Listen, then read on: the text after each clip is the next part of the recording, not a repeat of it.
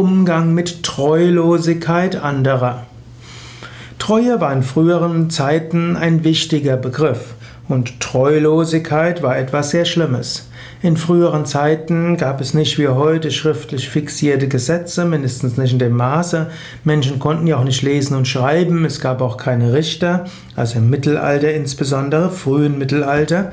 Und da spielte die Treue eine besondere Rolle. Dort haben Menschen sich Treue geschworen, das konnte Lehnsherr und Lehnsnehmer sein, es konnten verschiedene Menschen sein, die sich gegenseitig Treue schworen und das hieß irgendwo, ja, wir gehören zusammen, wir stehen füreinander ein.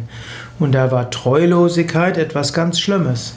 Denn gerade in Abwesenheit schriftlich fixierter Regeln war es wichtig, dass man sich aufeinander verlassen konnte. Treulosigkeit heute wird oft in Beziehungen genommen, also wenn jemand fremd geht, ist das ein großer Treuebruch.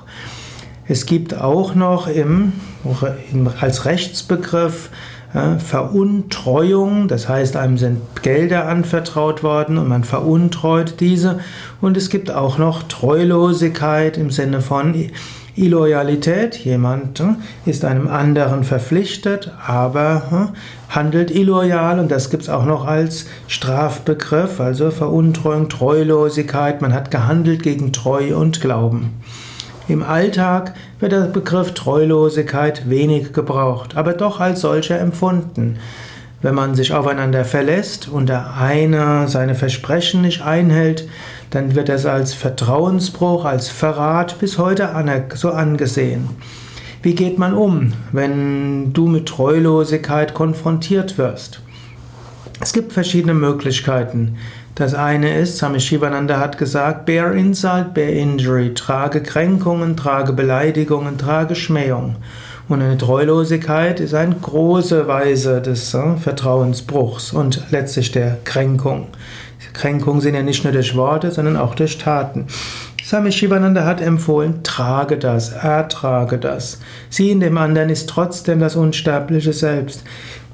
Im anderen ist trotzdem der göttliche Funke. Letztlich tiefes Vertrauen gibt es nur in Gott. Alles andere Vertrauen kann jederzeit gebrochen werden. Und in unserer heutigen Gesellschaft spielt tatsächlich Treue nicht mehr die Rolle wie früher.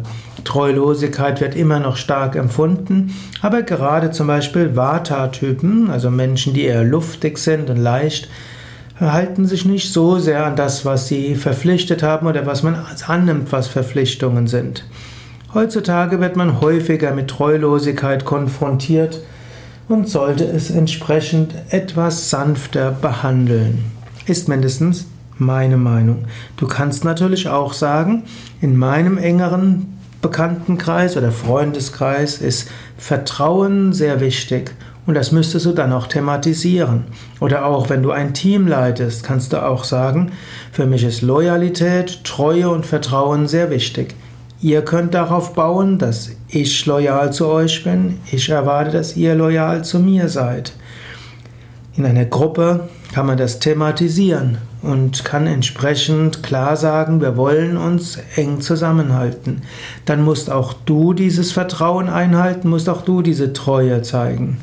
Treue kommt natürlich dann immer wieder in Frage, wenn jemand etwas tut, was nicht richtig ist. Bei krimineller Handlungen muss die Treue letztlich hinter hinten, hinten anstehen. Bei manchem anderen muss man abwägen, wie viel Fehler akzeptiert man einen anderen, wie viel Verfehlung eines anderen akzeptiert man, um ihm Treue zu halten. Nicht immer einfache ethische Entscheidungen.